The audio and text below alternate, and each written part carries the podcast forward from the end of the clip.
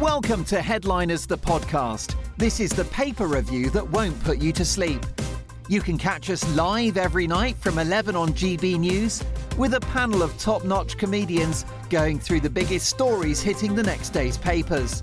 But don't worry, if you miss it, you can catch up here after every show. So let's do it. Welcome to Headliners.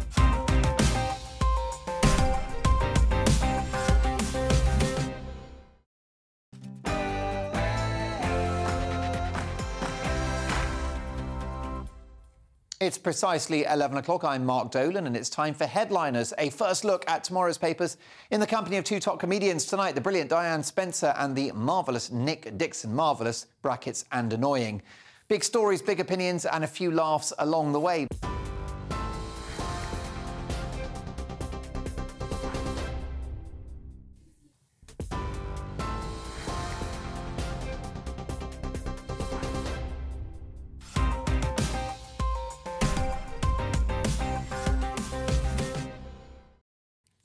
Hello, I'm Mark Dolan, and this is Headliners, a first look at tomorrow's papers in the company, as always, of two top comedians. This evening, the award-winning Diane Spencer, and we hope one day he'll win an award, Nick Dixon. Lots to get through, and let us start with tomorrow's papers. And this is the Sunday Telegraph, who are leading with PM turned blind eye to sex pest warnings. Fresh allegations emerge as it's revealed the whip quit in disgust over Pincher's role. Remainer civil servants are thwarting reforms, says the Attorney General Suella Braverman, and Queen's lighter duties confirmed by the palace. Independent next, thousands march for Pride, flying the colour fabulously in central London yesterday on the 50th anniversary of the Gay Rights Parade. Also an exclusive from their writer Anna Isaac, Tory MP claims he was groped twice by Pincher. A Conservative MP has spoken anonymously to The Independent, and he claims he was targeted twice by Mr Pincher, first in December 2021 and again last month.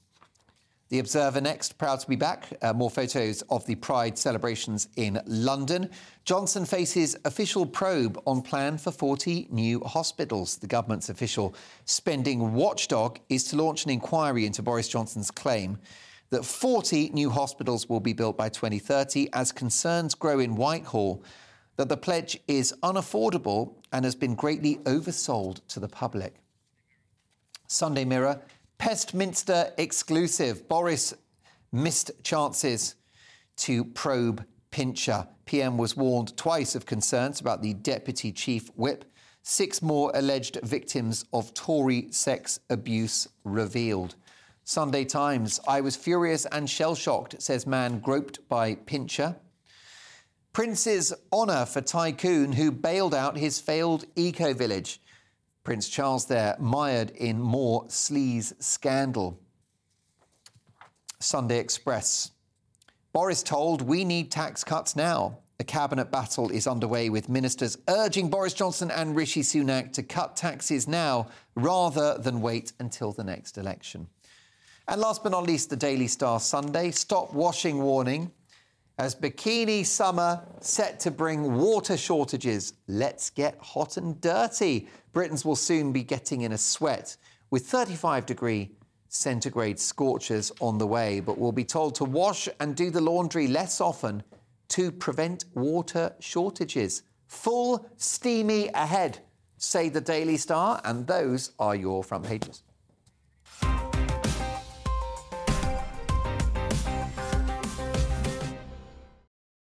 And we begin with the Sunday Times and our future monarch, Diane. Tell me more. Yeah, so cheeky Charlie, he has honoured the tycoon Lord Brownlow. Oh, sorry, I mispronounced it. Lord Brownlow, who bailed out his eco-village. You realise you're going to the Tower for that? I probably am, because Lord Brownlow has made a lot of friends in high places because he keeps paying for things. He offered to pay for Boris Johnson's tree house for his son. He has offered to pay for all sorts of things for Boris Johnson and for Prince Charles. And currently this is being investigated by the charity watchdog because the Prince of Wales was trying to build this eco-village, and he ended up building 31 of 770 homes. Now, to me, that's a fail. I'm sorry, it's not. You don't even get a mark for effort there. That's just rubbish. In Dragon's Den, I'm out. Totally out. I'm out. Get out, and now you can have your embarrassing interview afterwards. And I don't think you're going to be like the Tangle Teaser and suddenly make millions from it. No. And so what happened was, then Lord Brownlow mysteriously buys up these unused properties and he becomes part of the Prince's Foundation, and then he starts giving contracts to his own company to do these up and sell them on. It's basically, it seems that the only thing that's happened here is Prince Charles has failed to build homes. This is our future monarch. And then he's made a rich man richer. Yeah. And now he's given him this special award. He's a Commander of the Victorian Order, which to me sounds like you're ordering a pie and chips in Shoreditch or something. But yeah. Either way, it's not a good look for the Prince, is it? I mean, it's a better look than getting cash stuffed into a suitcase or a carrier bag, but no, it's a terrible look, quite frankly, especially when, you know, when the Queen, bless her, eventually does decide to move on and Charles becomes our king. It's not a good look at all. Well, no, that's right. I mean, look, let's be honest, King Charles is not getting great previews, is he, Nick Dixon? Well, he's not, and you do start to wonder, Simon Evans made a point the other night that has Prince Charles angered someone by dipping into politics and talking about Rwanda policy and so on? Because there are suddenly all these stories about him. Yeah. So has he annoyed someone? We don't know. That's mere speculation. But it is sort of funny that it says here they became close to the peer after ignoring the advice of one of his most senior courtiers. We did a story on Wednesday about how Charles always just simply follows the advice of his advisor, because he'd received, in that case, a massive bag of money from a sheikh. And in that case, he followed advice, whereas in this case, he's followed advice. It seems to be whatever the advice he follows or doesn't follow, he seems to end up with bags of money. I'm not sure how it works exactly. Oh, yeah, by the way, sorry, I did want to say, here's your money for tonight's show. Oh, my God, It's in gold? Unused fibres. See, the money Charles got was in a Fortnum and Mason bag. That doesn't look quite of that quality much. By the way, sorry, it's coppers, actually. So, yeah. All £3.50. Right. Let's now have a look at another big story, and it's a political one in the Sunday Mirror. Bad news for the Prime Minister, Nick. Pincher strikes again. Yeah, not ideal. In the Mirror, Tory Chris Pincher says he's getting professional medical support after grope claims. So he's been accused of drunkenly groping two men, and it is unfortunate that his name is Pincher. I mean, what are the odds? It is unlucky. I mean, the odds of a politician groping someone, fairly high, but then of actually being called Pincher, it could only be worse if he was actually called Groper, so that is unfortunate. Now, it doesn't sound great. He's allegedly groped two men, and there was talk of another accusation where he put his hand on the knee of a young Tory activist and said he'd go far in the party. So I'm not advocating groping. I've never done it. I've been groped, but Mark's apologised for that. And I mean, it was more a pinch than a grope, actually. Yeah, pinch is your nickname around the office, actually. So look, it's not great, but at the same time, there are a lot of bad headlines about it. But one has to reserve judgment because we do have an innocent until proven guilty. And I do sympathise a little bit that he's receiving medical support. So I do worry about his mental state. Unless you're a real monster, perhaps of the R. Kelly level, you know, we should be careful. What do you think about this, Diane? Well, it is great that he's getting medical support. Hopefully that will be wiring his jaw shut and maybe wrapping bandages around his hands so he can't touch people that he shouldn't. Yeah, that would definitely help, wouldn't it? Could do that with half of Parliament, frankly. Let's now take a look at the Sunday Telegraph, and it seems factories are facing a winter of discontent, Diane. Yes, so factories have been warned by the National Grid that they may be having to ration gas this winter as they obviously try to stop relying on the Russian influx of gas, because nobody knows when the end is in sight for Ukraine. We have no idea. And so the National Grid is saying to factories such as Tata Steel, British Glass, Jaguar Land Rover, they're saying there may be, and I love this phrase, involuntary restrictions, which is another word for rationing. And whether you like it or not, it's happening. Because apparently they've offered this to some of these factories before, and the factories, weirdly enough, didn't take them up on it. So, you know, it's a question. I mean, we have people like Kwasi Kwarteng, the business secretary, saying, oh, well, we need to keep the coal-powered power stations continuing, and I think that's a great idea. Let's not shut them down just yet. We only get 4% of our gas from Russia, but obviously there's a knock-on effect because of what's happening in Europe. For sure. Well, I think it is a concerning story because it's another economic impact as well, and let's be honest, the economy is already pretty punch drunk. Well, the Sunday Telegraph next, and actually same paper, of course, as the last story. And the 1% are abandoning us, Nick. Tell me more. Yep. Wealthy families free Britain as Tory tax rates take their toll. Great alliteration, but what a sentence. Tory tax rates, not communist tax rates, not Corbyn's tax rates, but Tories are forcing people to flee the country with their high taxes. So this is inheritance tax and the high inflation, low growth environment, which has led to 12,000 rich people leaving since 2017. People are blaming the dodgy economy, rising taxes, and, of course, Brexit's been thrown in there because of the migration rules. So I don't know if we've got a chart. Apparently we've got a chart about where people are leaving to and from, which has just been shown to me. It's amazing, really. People are leaving Russia, as you might expect. They're leaving the UK. They're going to Switzerland, which doesn't really surprise me. For some reason, they're going to Australia. They must like being shut in their houses by a tyrannical government, and New Zealand, but it's quite... They're going to Singapore, which won't surprise anyone. But, yeah, so this is the thing. We've got this problem with inheritance tax, and because Sunak has frozen the income and inheritance tax thresholds for 4 years, this means a lot more people enter that threshold, and it's quite a punitive tax for just, you know, having a house. It's a bit of a commie policy. So, yeah, it's disappointing, because... And it's quite an interesting stat here I'll just end on. It estimates that the top 0.1%, this is a YouGov poll, and we know they're always reliable. Anyway, it's some sort of poll. It's the Institute for Fiscal Studies. And they're saying the top 0.1% pay at least 10% of all income tax, while the highest 1% account for about a third. And yet, a YouGov poll, this is the YouGov poll, says that 62% of British people believe the rich are not paying enough in tax, which could just be general discontent, but it could be because big tech companies don't pay tax.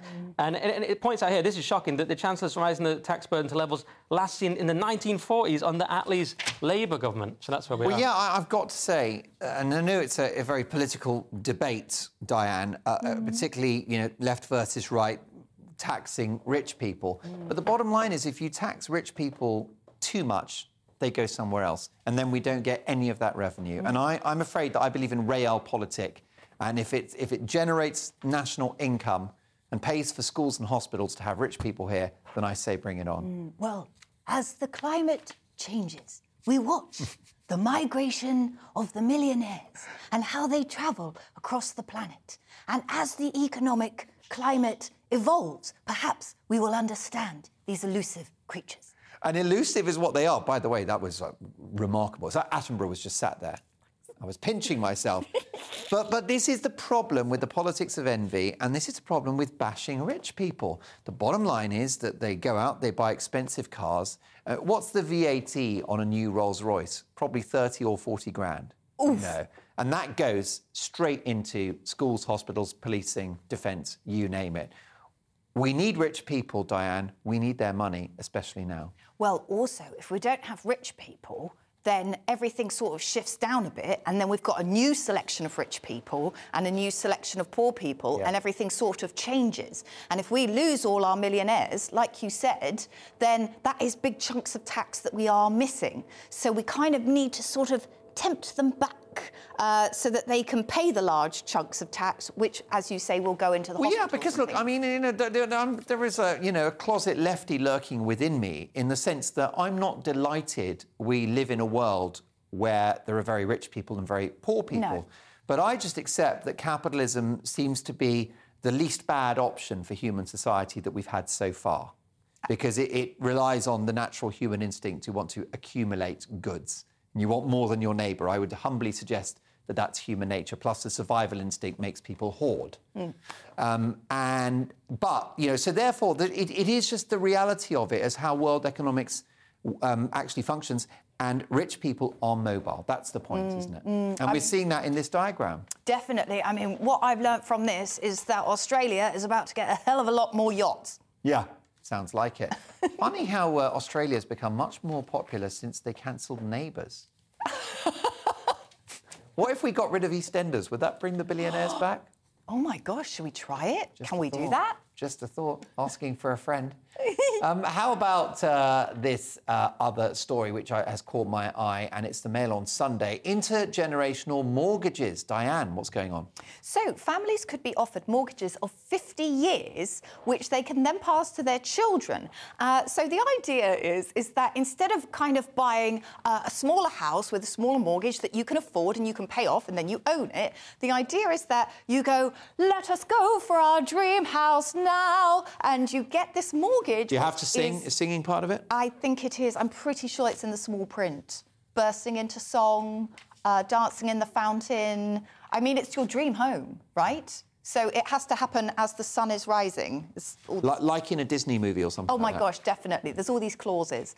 And then once you've got your dream home, you just have a longer mortgage, so sort of 50 years long. Mm. Now, the idea is that you sort of pay it off with small amounts, and if you happen to die, your children inherit the dream home with the mortgage. Now, I can kind of see the theory here, but my parents' dream home is different to what my dream home is. And there's always a chance, with the way that the prices are going, that you could inherit a massive house with a massive mortgage, which you can't pay. And brown carpet.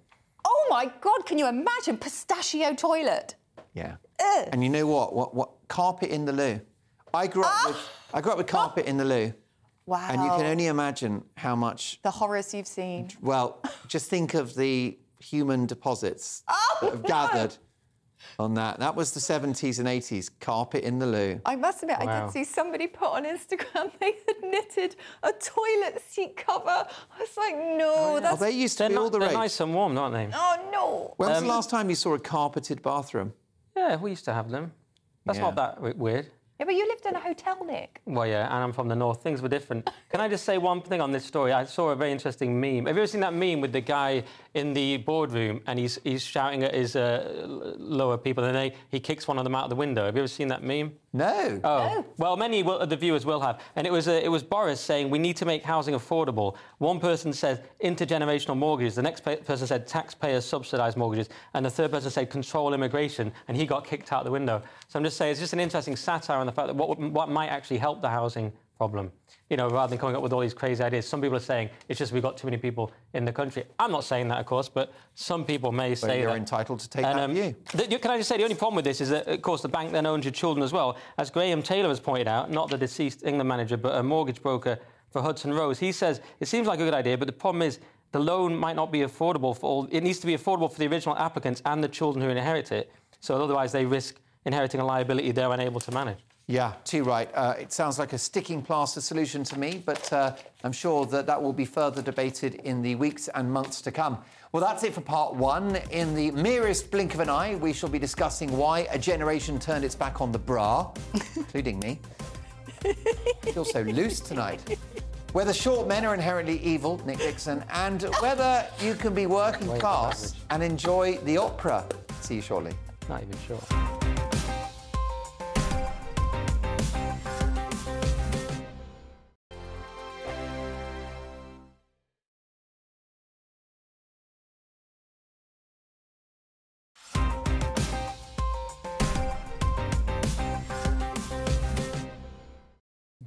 I'm Mark Dolan, and this is Headliners, a first look at tomorrow's papers in the company of two top comedians.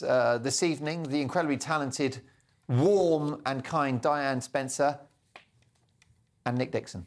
There's got to be some sort of discrimination. I'm warm because it's so hot in the studio.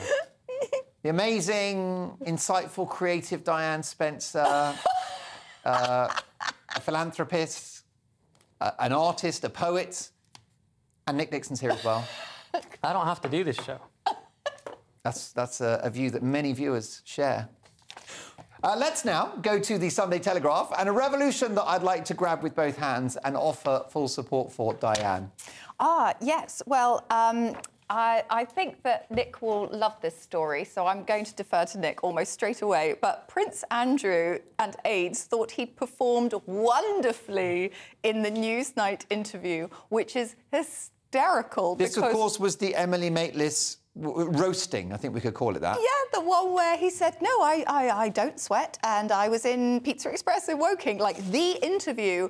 And, you know, we would have all thought that as soon as he walked away from that, his team would have been mortified, but they all went up to him and went, that went really well. And it kind of makes you think, what is he like the rest of the time if that went really well? Well, no, I get that after every episode of Headliners. But, this was the Prince Andrew in AIDS thought he'd performed wonderfully in Newsnight interview, so the woman who set it up believed that he'd done so well. And Sam McAllister, who actually is apparently a woman, or if such things still exist, just for clarity, said she couldn't look at anyone after it. She said, I could barely believe his people hadn't stopped the interview.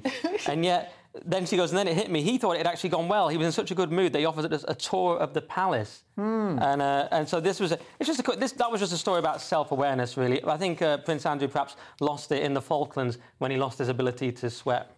Well, that's a very good point. Nick Dixon, is Andrew like one of those up-and-coming comics that dies on their backside at a gig in a middle spot and thinks it's gone really well? Oh, yeah, I know those. I mean, you must have some experience of that, Mark. Not personal, but as an MC watching them, I mean. Oh, I've been there. Don't worry about that. But, yeah, it's weird, isn't it? There's some comedians who just bomb for 10 years and they just still think they can do it. It's mad. Yeah. And politicians have it too, don't they? The seemingly impervious to self-reflection. They've got to have a bit of that Teflon, haven't they? But it can go too far. You're the opposite. You're like absolutely shred at a gig. You'll murder. Yeah. And you'll be like, oh, dear, that was too long. I know. That joke didn't work. And it's better to be like that, to be painfully self-loathing and self-critical, because that's how we improve, Mark. Well, that's exactly right. Now, Diane Spencer, can we talk about bras? Yes, we can. So bear in mind, this is a Sunday article, you know, so it's more of a thought piece. So it's why a generation has turned its back on the bra. You see, obviously... the younger generation are not that interested in the mamouflage that one would wear these days. You have the older ladies who regularly don the over-the-shoulder boulder holder. But the younger generation, they've decided that the rack pack... We'll go with rack pack. The rack pack is not for them. I saw that in the West End. What talented singers they are. The rack pack is not for them. They've decided that the balloon cocoons are something that they can put on or take off, but it means, obviously, there's a knock-on effect. Because, obviously, for example, in 2011, you had the Canadian policeman say, if you don't want to be victimised, don't dress like a slut. And then that led to the slut walks, where the women walked through the streets wearing their bras, saying, well, you know, I shouldn't be a victim for what I wear.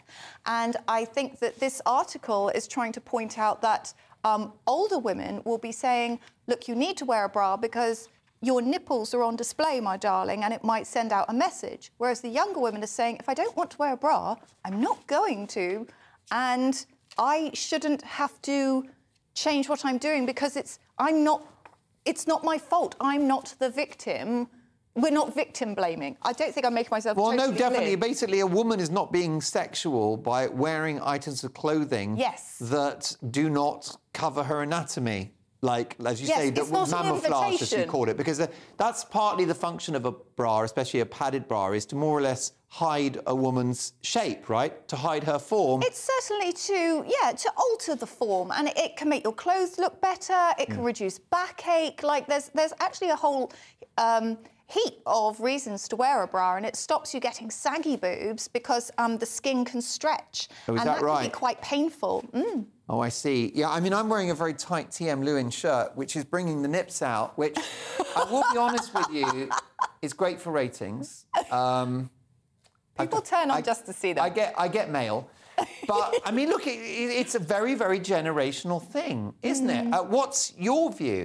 Well, my view is I've always loved a bra, but I know many people who don't. And in lockdown, exacerbated that. Suddenly there are a lot of women going on Instagram going, I am never wearing a bra again. And it's nothing to do with sort of the protests of the 1970s saying this is a patriarchal item. Oh, because they used to get burned, right, the bra? Yeah, we're going to burn our upper-decker flopper stoppers. We're going to get rid of them. But This is instead just people going, no, they're not very...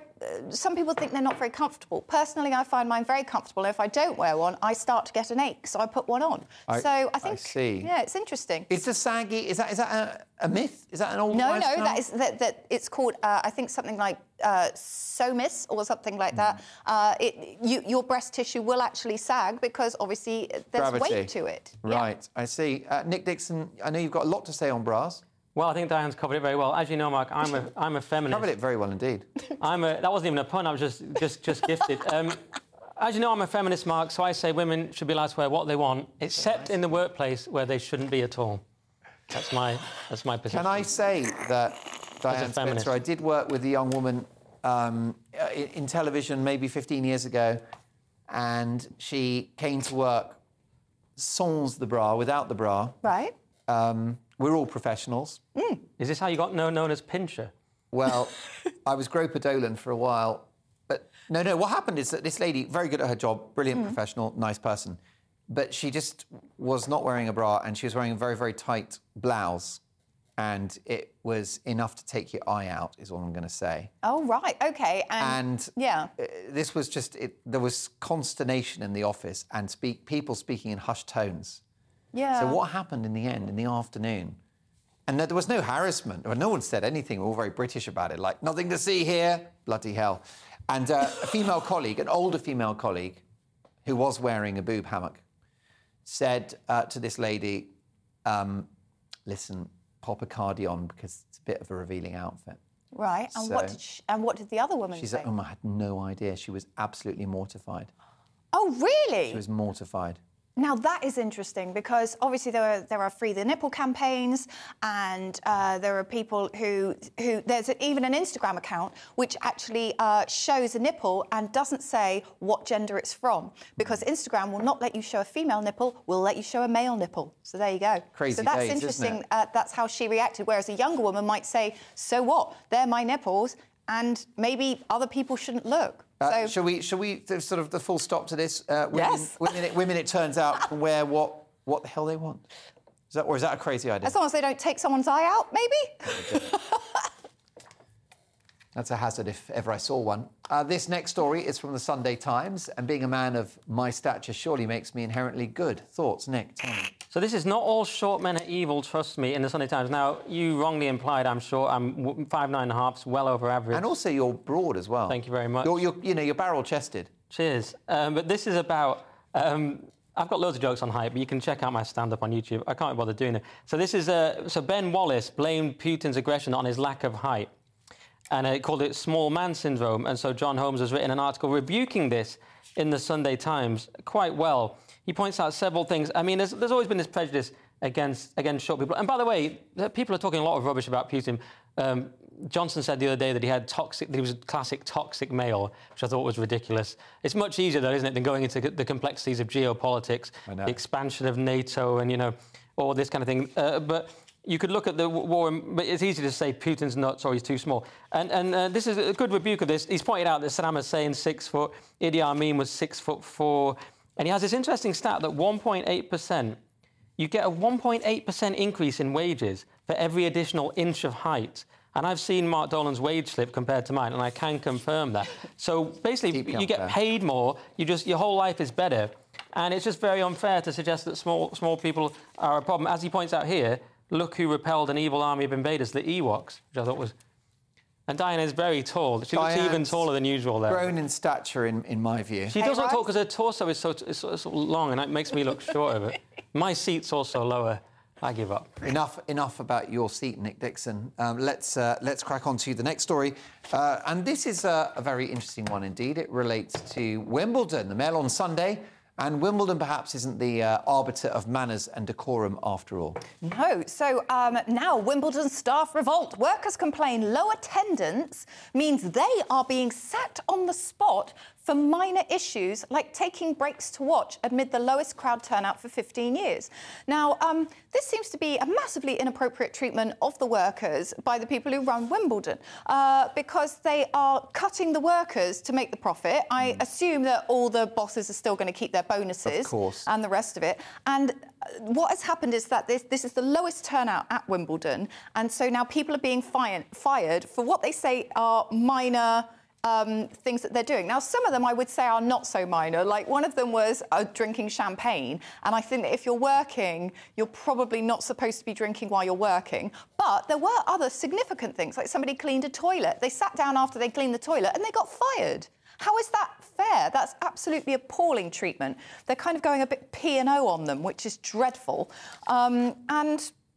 Yeah, they're just trying to cull people, so they're being kicked out for minor things just because they haven't got the footfall. Yeah, and I think it's really bad form. If you think about the number of people that go to Wimbledon walking around with Rolex watches, they've paid hundreds of quid for centre court tickets, and then the people that serve them are treated so badly. Well, also, they're selling too many corporate tickets, and the people who are turning up with these corporate tickets aren't necessarily interested in the tennis. They're kind of there for the atmos, do you know what I mean? Complaints weren't there about empty seats in the centre court, or was it court number one for one major game? So has Wimbledon lost its lustre, do you think? I think it definitely has. Yeah, I mean... some of it's new balls, Nick? Yeah, it's been blamed on COVID and the lack of Roger Federer and the cost of living, but... I also was a bit put off by the rules on Russians, which I thought were a bit harsh. And then also...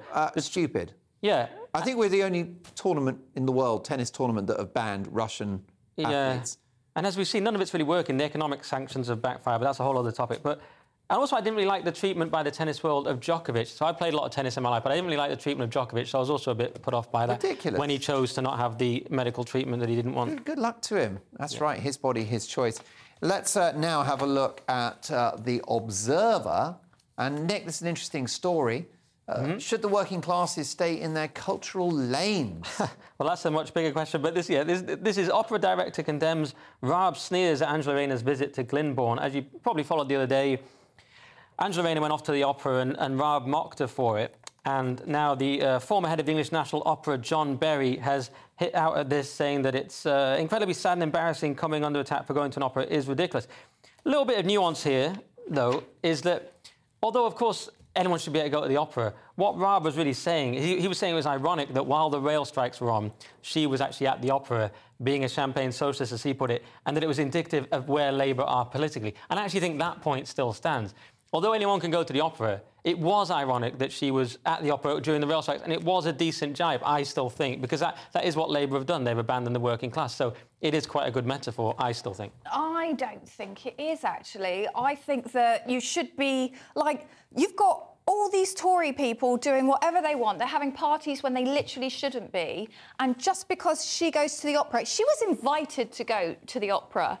And she went because one of her... I think it was one of her constituents said, come along. And she had a great day. And I think this is sheer snobbery. And also, it is very backwards towards the opera itself, because there was a gentleman, the person who produced the Glyndebourne Festival, and he said, look, we're trying to bring in new audiences, we're trying to say that the cultural events are there for everyone, and if you now shove opera back into this elitist ideal, then you're not saying that it's for everyone. And Dominic Raab, I'm sorry, but...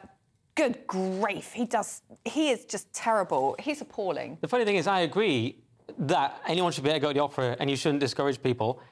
But I also... and Angela Rayner should absolutely go, perhaps with her new mate, Jacinda Ardern, and they can talk about authoritarianism. But what I just thought was it's just a very tempting image for Raab to use. And I still think it was effective, even though I agree with what you're saying. There you go. Please don't agree. It's not good. It's not what the show's about. We've saved our best till last. No word of a lie. We've got some cracking stories for the final section of the show. My good friend Nick Dixon will be telling us why America is a mess, why certain smells are making a comeback, the dearth of fat actors, and Diane will be examining the tomb of King Arthur. Not literally. She's not in Diane Jones. Oh. See you in two. Try the liver. I'm here all week.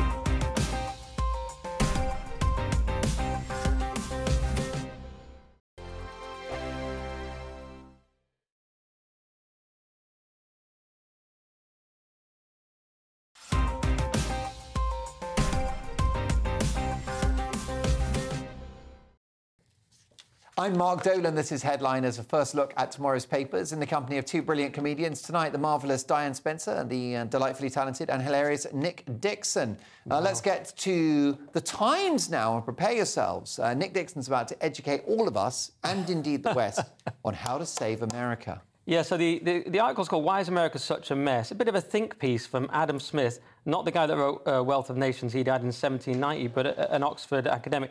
And he's saying, riven by culture wars and arguments over guns, abortions and elections, the US has not been so divided since the Civil War. And the whole piece is about, will there be another Civil War of some sort and what form will it take?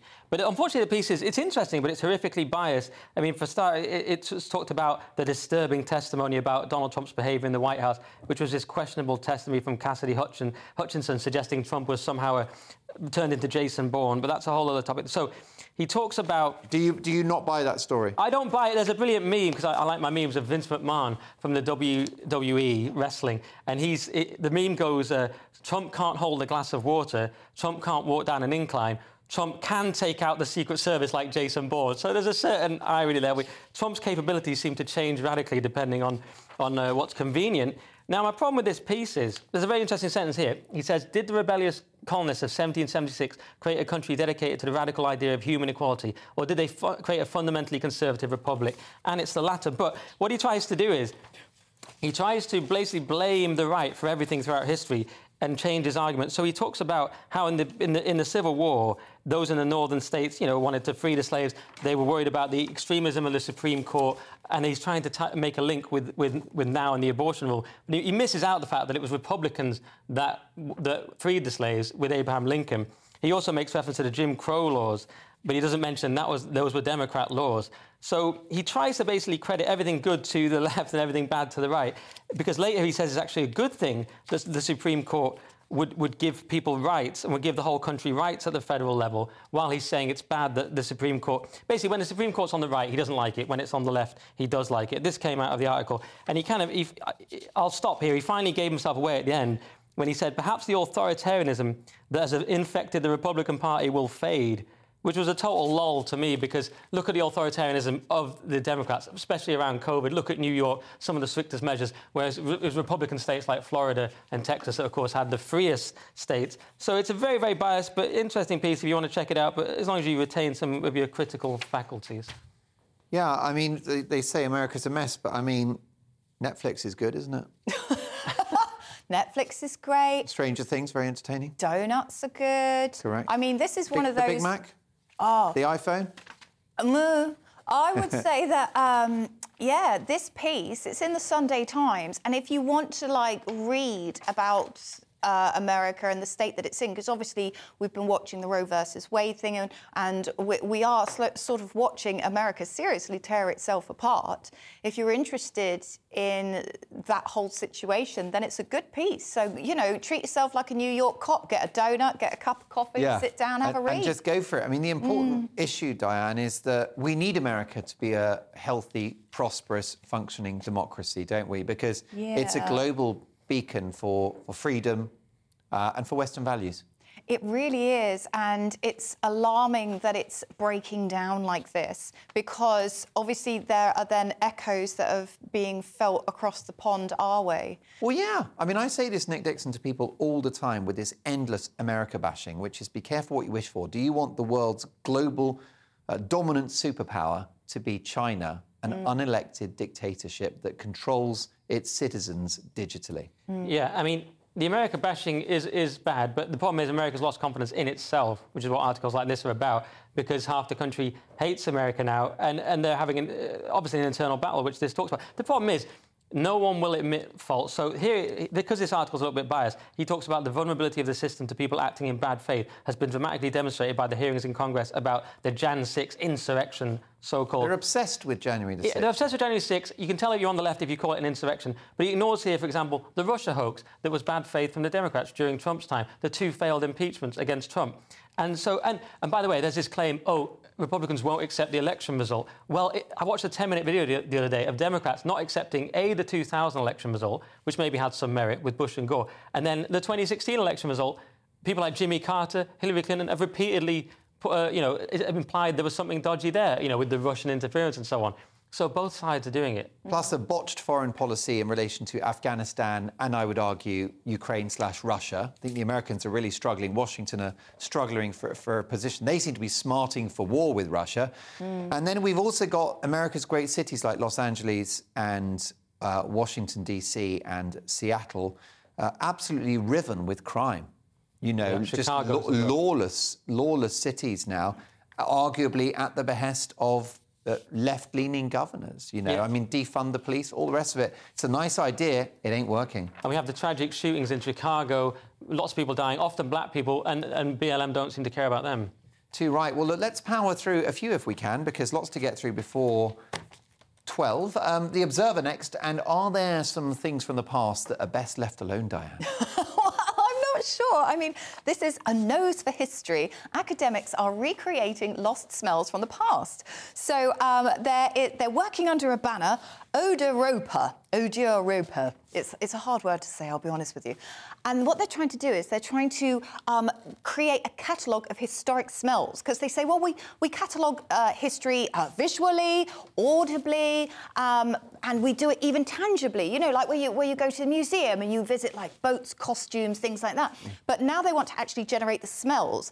And I was thinking, that would be a brilliant idea, because I seem to remember walking around Hampton Court Palace and I had an audio book on, and they were doing the audio tour, and when they were talking about making pork pies for Henry VIII, you're stood in the kitchen and you could hear them making the pork pies. How wondrous would it have been if I could actually smell the kind of pork pie that he would have been making? So they're trying to bring some smells into history and create a catalogue for us. Well, I think it's a lovely idea. Apparently, your smell is the most enduring memory that you will have. And apparently that's the one thing, you know, you forget a face, you forget a name, you forget certain information. But blow off just once in a lift and no one can forget you. Yeah, exactly. Well, I mean, I think that's the point, isn't it? That our smells are our history, Nick. They are, but my only question is, do you really want to bring them back? It's saying here, someone's saying, it's really hard to get the information you need to bring back smells. Anyone who's been to the Jorvik Viking Museum in York, it's entertaining for 10 minutes, but do you really want those smells back in your life? I think we've evolved past many smells that should stay in the past. That's my personal... You put them in the museum, so you go to the museum to smell them. Oh, yeah, I suppose that's true. But I don't know, banish all smell, that's my position. I think the whole of the 70s was just body odour, wasn't it? You do wonder. Yeah, body odour and some other clouds of vapour, I imagine. I fear. I'd say so. All that rich food. The next story is in the Daily Star, and it's in Nick's wheelhouse, frankly. Christianity and sandwiches. What's not to like? Yeah. In a bakery threatened with court over blasphemous sandwich that disrespects Jesus. So the Bridge Bakehouse in Whaley Bridge, Derbyshire, had this sandwich called Jesus Christ. I mean, it's moderately funny. Diane's laughing. To be honest, they had funnier ones. They had my favourite was Jean-Claude Van Damme, which is pretty good. I mean, Jean-Claude Van Damme, that is funny. My problem, of course... Now, someone apparently vandalised the menu in response, and someone sent a letter claiming to be from the Holy... Well, claiming they had to give £300 to the Holy Trinity Church. Turned out the letter had nothing to do with the Holy Trinity Church. And this was breaking news on GB News. Was it? Yeah, oh, Andrew Eborn was on the Saturday morning programme with Esther McVeigh and Philip Davies, and he kind of revealed that he had done some research and discovered that somebody had basically nicked the letterhead because he rang them up. Oh, good. Well done, GB. But my main point about this is that, although it is quite funny and I don't particularly care, the point that riles people is you wouldn't do it with any other religion. You know, do they have a cake of Muhammad? Very unlikely. Do they have puns about other faiths? Probably not. So we although I don't particularly care, obviously I believe in free speech, there is this thing that we only mock Christianity. Totally. I would have a Buddha burger, you know, so it would be like a vegetarian burger. Yeah. You could have that. But that's not insulting, is it, Buddha burger? I don't think Jesus Christ is insulting. It is. If you argue that it's taking the Lord's name in vain for the purpose of selling a cheese sandwich, then which is also a sort of graven image, then it is. I agree with your point, Nick, that it's just that because it's not a level playing field, that you can't have levity with other religions. Right. Correct. Then that's when it's like, well, if everything else is off limits, why are we laughing at Jesus? And I think your argument would be, yes, let's have funny names that invoke all religions or none. Correct. Blimey. On that religious note, and it is, isn't it? It is the God's day today, so we'll crack on. Sunday Times next. And when I think of the finest vocal supergroups ever to sing, I think of Boyz II Men, obviously, personal friends of mine, En Vogue and Atomic Kitten, who are arguably better than the Beatles. I certainly don't think of Wales, unless you include the three tenors. Diane, this one's yours. So, quick-witted whales share songs across the ocean. This is absolutely amazing. Essentially, a group of whales will sort of learn a song and they'll learn all these phrases, and then other whales will sort of listen to the song and they'll go, oh, I like that, that's a good tune, I like that, let's pick that one up. And then they will learn these quite complex sequences, which are little songs, and the songs will travel literally round the globe. Yeah. So it's like a whale in Korea, sort of singing what becomes the whale version of Gangnam Style, and then all the other whales go, I like that, and it's just global spreading. And this is the first time that they've seen the sort of animals transmit information like this round the world. And what are these whale songs? Flipper on the Roof? Your Jaws 2 Good to Be True? Neither of those are whales, though, Mark, are they? One's a dolphin, one's a shark. That's right. Yeah, after the show, I sort of get after the show, we'll talk about poetic license and and entertaining the nation when we can, where possible. But it's a sweet story, and who doesn't love a whale? Yeah, exactly, right. And it turns out more ingenious behaviour from these subterranean creatures. Oh, it's absolutely incredible. Yeah, remarkable stuff. OK, well, I've got plenty more to squirt out of my big hole. Let's go to the Sunday Telegraph. And a rejected Bonnie Tyler lyric, Nick, or at least it sounds like it. This show has gone downhill since I last did it. I was demonstrating my profound knowledge of submarine wildlife. You're right, of course. Great. They are mammals and they do squirt. Where have all the fat actors gone, the Sunday Telegraph asks. Of course, one answer is they've become plus-size models. I mean, but this is a strange new thing, is that we've lost the fat actors is what this piece is claiming. And what we're having to do instead is people are having to use fat suits. And it is interesting, where have they gone? Some of them have died, like John Candy and Chris Farley. But some of them, it is a strange thing now, isn't it? You have to be gay to play a gay person, and you have to be trans to play a trans person. You have to be like a French king to play a French king. But you can be non-fat and wear a big fat suit and play a fat person. Yeah, but I think this article is wrong. Like, Melissa McCarthy is overweight, and she's a brilliant comedic actress. Like, this person says, oh, where is the Hattie Jakes? There she is. She's Melissa McCarthy. She's incredible. Lizzo is acting. You've got Kevin James, James Corden. Jonah Hill was overweight. I don't know where he is right now on the scale. He kind of seems to fluctuate. But there are some overweight actors. So I didn't even recognise any of those people as overweight because I just saw them all as beautiful beings. I thought they were slim and beautiful. OK, you just completely ruined your own argument there. Well, I might have to start eating some hamburgers so I can get big in Hollywood again.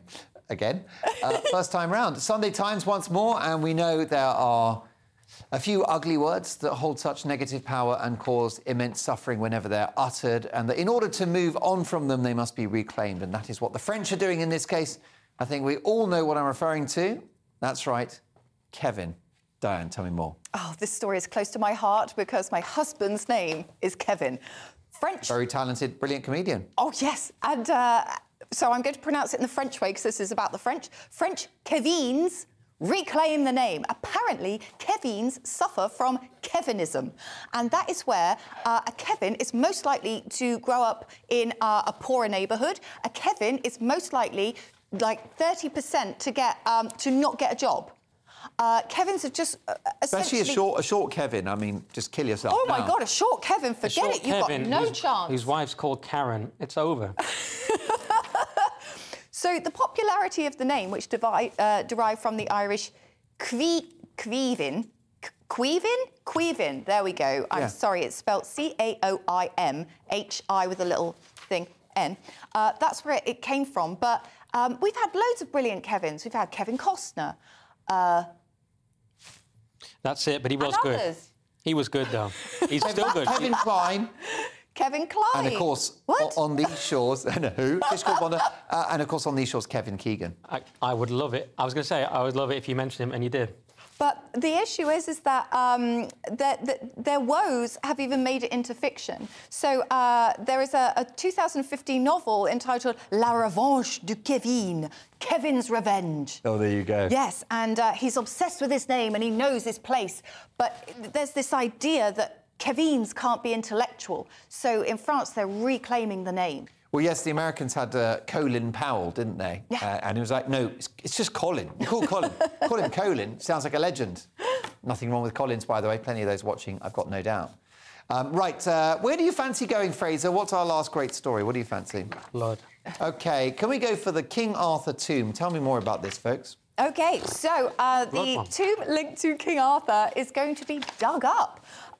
They're going to... there's a massive stone in Herefordshire which has marks on it left where Arthur slayed a giant. It's a prehistoric tomb. It weighs 25 tonnes, and you can pay to go and watch them lift up this stone because they want to discover more about King Arthur. Now, is anybody else worried about them lifting up what is essentially a magical rock? Correct. I'm worried about them bringing back the smell, but apart from that, that was a callback to an earlier story, guys.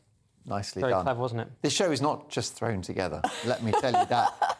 Well, look, team, thank you for a brilliant show. It's been a fabulous debate, and we will, of course, have another whistle-stop tour through tomorrow's papers at 11 o'clock. And I'm back tomorrow at 9 for Mark Dolan tonight. Very excited, because live in the studio, my panellists are the Crankies. That's right, Jeanette and Ian Cranky are live in the studio giving their reaction to the big stories of the day. We've got a great Mark Meets as well and a great big question.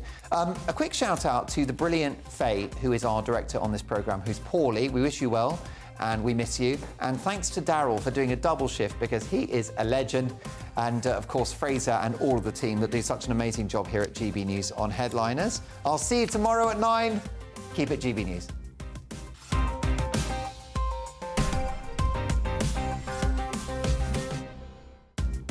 Thanks for listening to Headliners, the podcast. Don't forget to subscribe so you'll never miss an episode again. And if you enjoyed it, leave me a nice comment. Speak to you at the same time tomorrow for the paper review that's never boring.